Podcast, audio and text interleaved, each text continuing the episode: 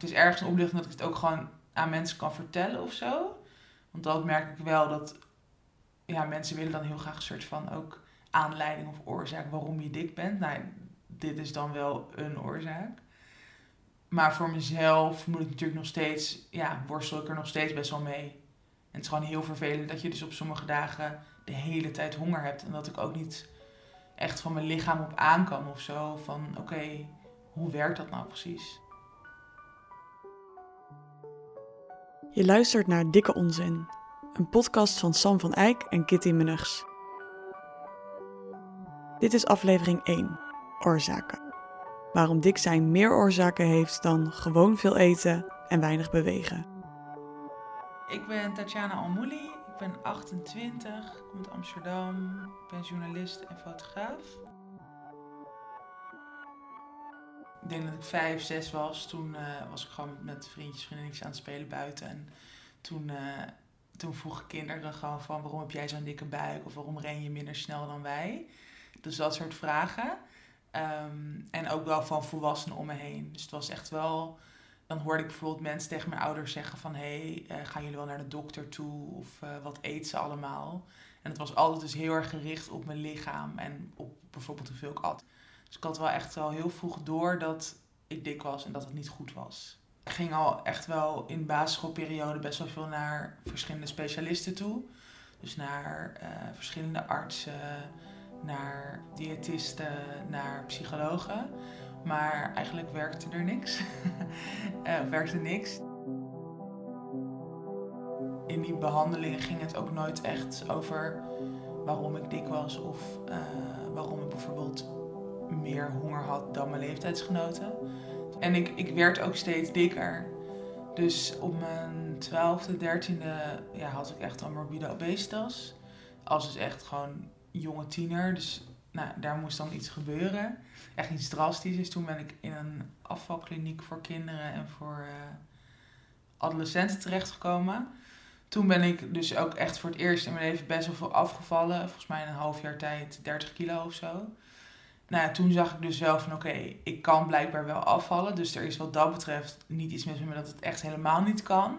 Alleen ook daar ging het dus niet over die achterliggende problematiek. En ik merkte gewoon steeds dat zodra ik weer terugkwam in mijn dagelijkse leven... en ook thuis was er helemaal eigenlijk geen begeleiding. Of ja, mijn ouders vonden wel dat ik moest afvallen, maar echt daarin supporten of zo. Of dingen thuis vooral, dat, dat gebeurde dan ook niet.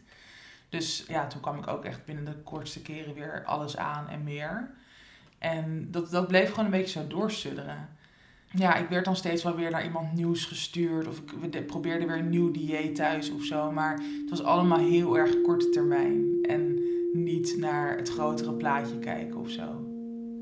Gewoon totaal niet, niet echt tot de kern komen. Niet mij serieus ook nemen daarin.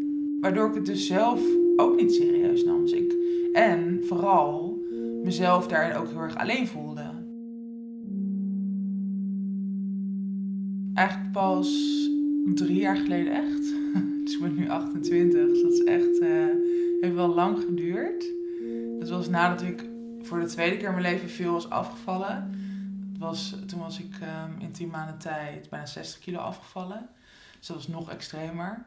En toen had ik ook voor het eerst echt mijn hele leefstijl echt wel drastisch aangepast. Dus ik sport opeens... Nou, eerst sport ik eigenlijk niet, want als dikpersoon voelde ik me super ongemakkelijk in de sportschool.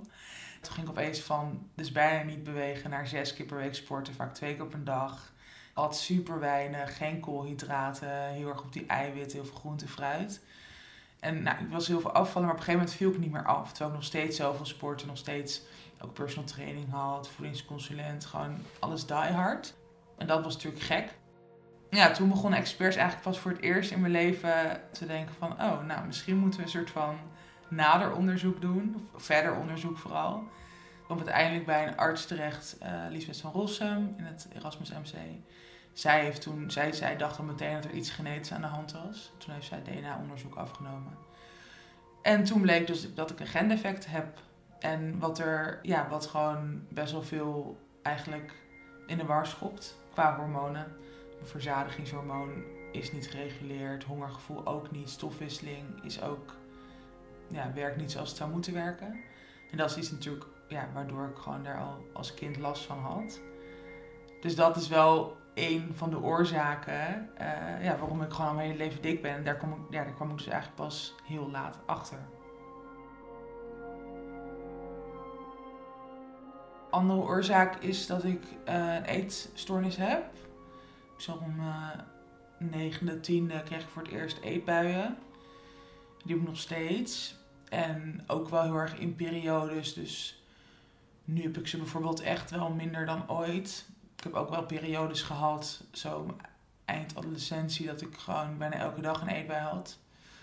Bij mij begon het heel erg vanuit een soort van nou, echt emotionele eetbuien. Dus dat ik had het ja, gewoon best wel een moeilijke thuissituatie, heel onveilig en uh, ja, niet blij thuis, maar ook gewoon net een soort van onzichtbaar willen zijn.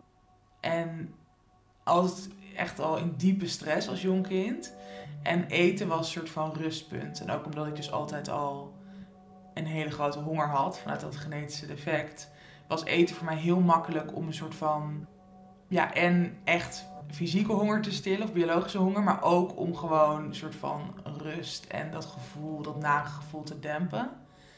En op dit moment werkt dat niet echt meer zo. Dus als ik nu bijvoorbeeld echt verdrietig ben, dan grijp ik niet naar eten.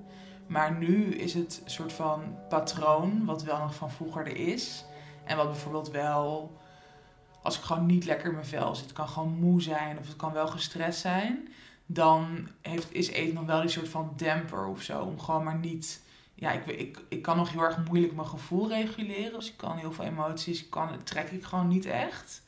En om daar dan mee om te gaan, ja, daar heb ik dan eten voor. Soms is het echt zo dat het me helemaal overvalt. Dat ik gewoon alles wat ik in huis heb, waar, wat ik een soort van kan eten of waar ik dan zin in heb, dat ik dat door elkaar heen eet. En uh, ik, ik, ja, wij hebben gewoon niet heel vaak bijvoorbeeld chips of heel veel snoep in huis. Dan is het gewoon letterlijk dat ik gewoon een pak maïswafels eet, een halve zak sla erbij, hummus, kaas, nou gewoon wat er soort van is. Bij mij is het vooral als ik die honger eenmaal heb, dan helpt bijvoorbeeld gewoon iets kleins eten of uh, even een stukje wandelen of afleiding helpt gewoon niet.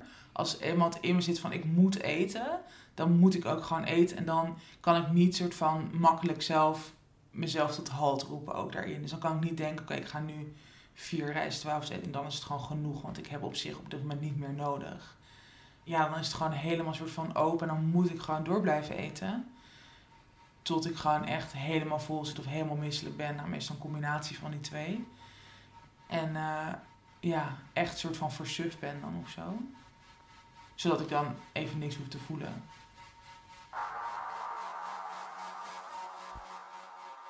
Maar dat is ook heel lang eigenlijk niet serieus genomen. Want het idee wat heel veel mensen hebben rondom eetstoornissen is dat alleen maar dunne mensen een eetstoornis hebben. En dat als je dik bent, ja, dat, ja, dan heb je dat niet. Dan is dat je eigen schuld en dan eet je gewoon te veel, punt. En wat daarachter ligt, who cares? Of weet je, daar zit gewoon heel veel onbegrip omheen, maar ook onwetendheid, denk ik. Dus dat is ook eigenlijk pas, ik ben nu ook pas voor het eerst voor in mijn leven eigenlijk daar echt serieus mee bezig qua therapie. En ik vind het bijvoorbeeld zelf nu nog heel erg lastig om het echt serieus te nemen.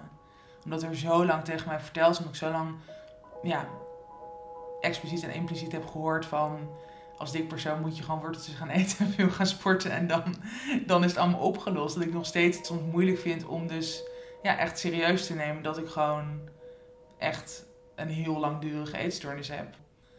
Ja, die heel diep geworteld zit en waar gewoon heel veel hulp ook voor nodig nog is. Het grootste gedeelte van mijn leven worstel ik hier gewoon al mee. Dus nou ja, dat zal echt nog wel even duren voordat ik daar, of misschien lang duren, dat weet je natuurlijk niet. Maar ja, voor ik daar echt verandering in kan brengen. En dat, ik sta echt nog wel overal een soort van middenin voor mijn gevoel. Maar ik ben niet meer zo gefixeerd op het afvallen. Dat is wel echt veranderd.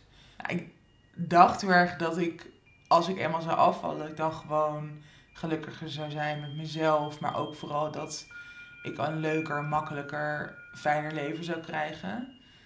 En ja, ik had daar gewoon een soort van alles voor over. Kijk, sommige weken wil ik me nog steeds mijn eigen kalkoen soort van opsluit en dan wil ik helemaal niet op social media delen of gewoon het überhaupt hierover hebben. Dus dat is er echt nog steeds. Maar elke keer als ik het doe, dan zijn er zoveel mensen die gewoon ja, zeggen, oh, ik herken dit heel erg, ik doe dit ook, of fijn dat je dit doet. Uh, ik had dit als zestienjarig meisje willen lezen, weet je, zoiets. En dat had ik zelf ook weer, ik had daar zo lang zoveel behoefte aan om dezelfde geluiden te horen. Dus dat helpt me ook heel erg, door echt die plek voor jezelf te claimen en het met anderen over te hebben. En overal is daar wel echt iets in veranderd de afgelopen paar jaar. Dus dat is heel fijn.